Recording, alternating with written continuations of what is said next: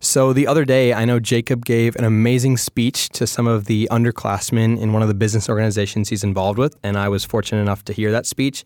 And I thought it would be a great speech for him to share with our audience here on Recess. Um, so you want to kind of talk about what you told those kids? Yeah, I'd be happy to. Um, so I'll just jump right into it for the sake of time. I think that every day counts, and you need to remember not to waste it. And that's the main piece of advice that I gave. Um, I heard a quote that said, "Time is the thing that we want the most, but we use the worst." Um, I think that like our lives are a culmination of all the moments that make it up, and if you waste those moments, like inherently you're wasting your life. And so we need to keep ourselves from wasting those moments in order to keep ourselves from wasting our lives. So the question comes like, how do we do that? And how do you keep from wasting those moments? Um, I'll start by saying, telling us a quick story. Um, I know a, a guy that um, he told me told me the story, and it really changed my life enough to, for me to get it tattooed on myself. Um, he was mowing his friend's uh, like farm, and he was getting to the top of the one of the hills, um, and he's crossing the street to go down the other side and come back down. And he woke up in an ambulance um, and looked up at the um, the EMT and didn't know where he was. Um, turns out like the tractor had flipped over and the, because the brakes had gone out and he was getting crushed underneath the tractor. And a kid that was in a field, the, the field over, ran like a mile home. His mom called 911. They ended up pulling out, bringing out the ambulance, and he um, he he wakes up in the ambulance and the the EMT looks down at him, uh, like underneath the flashing lights and the blinking. Um, everything's uh, like uh, just like he's like fuzzy, doesn't know what's going on. And the guy looks down at him and says, "Like you, you have 60 seconds left to live. Like do whatever you have to do, whether it's say a prayer or whatever it is. Like you're you're not to make it."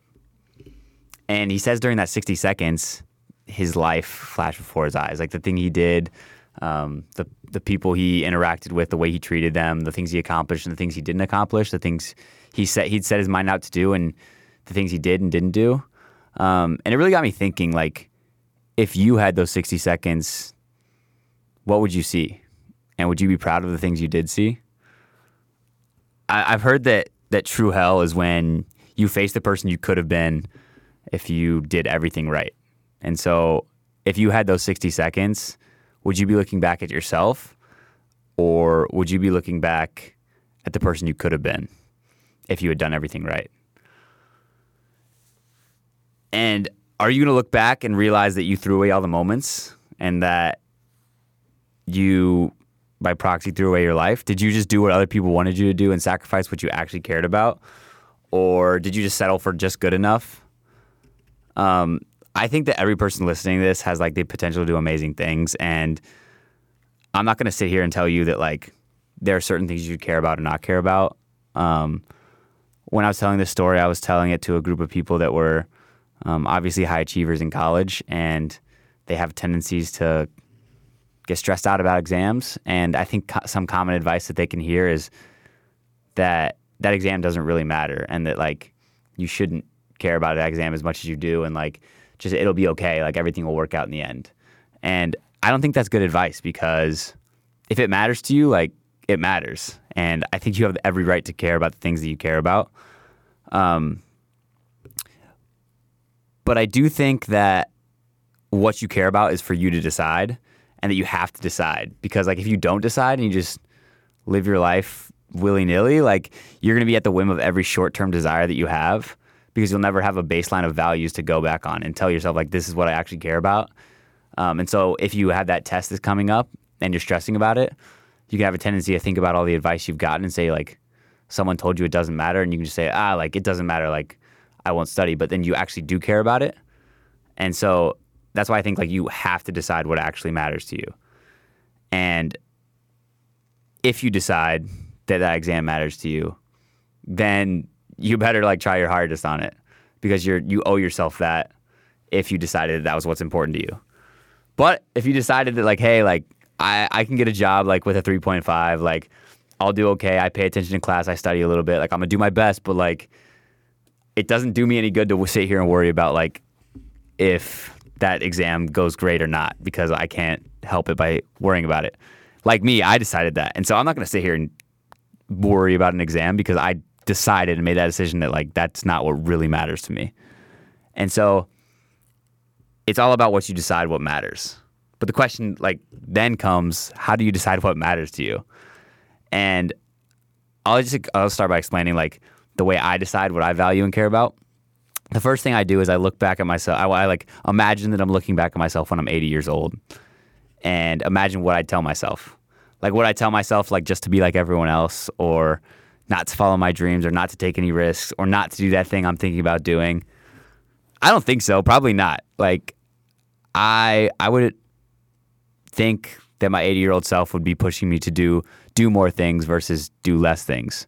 Uh, I think that like when I'm 80, I'm gonna regret the things I didn't do versus the things I did do or or try to do and failed. And so I think it's important to realize what really matters to you, and that's one framework to look at it. Is like what would matter to me when I'm 80, and when I look back at my life now, what would I tell myself now? But you also need to think about, and the other way I think about it is, what would my eight year old self say about this? If I describe like the things I'm doing, what do you think I'm like super lame, or do you think I'm kind of cool? And what do you think the things I'm doing are kind of cool? He might not have thought of those things when he was eight because like he doesn't know what I know now. But if I described it to him, would he be like, "Yeah, that sounds kind of cool. Like I, I think that's dope." Or what do you think? Like, hey, that's like pretty lame. Like you're just sitting on Excel all day and like the ROI is up 12% this year according to my calculations. like, you know what I mean? Like, I think it's about the the two the two ways I think about it are when you're 80 and when you're eight. And I think both of those things have a reason. The 80 year old is so you do what really matters, and the eight year old is so you have fun doing it. And so for me, I want to do cool things, but I want to do cool things that actually matter and they're actually going to make the world a better place.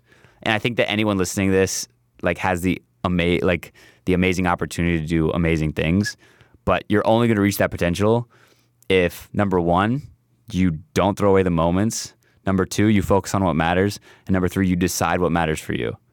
And so I'll, I'll leave anyone listening to this with this final point. Um, just don't waste your life and live every moment like it could be your last. Make your eight year old and your 80 year old self proud. And take some time today to think about if you had 60 seconds left to live, would you be proud of those 60 seconds that you got to see?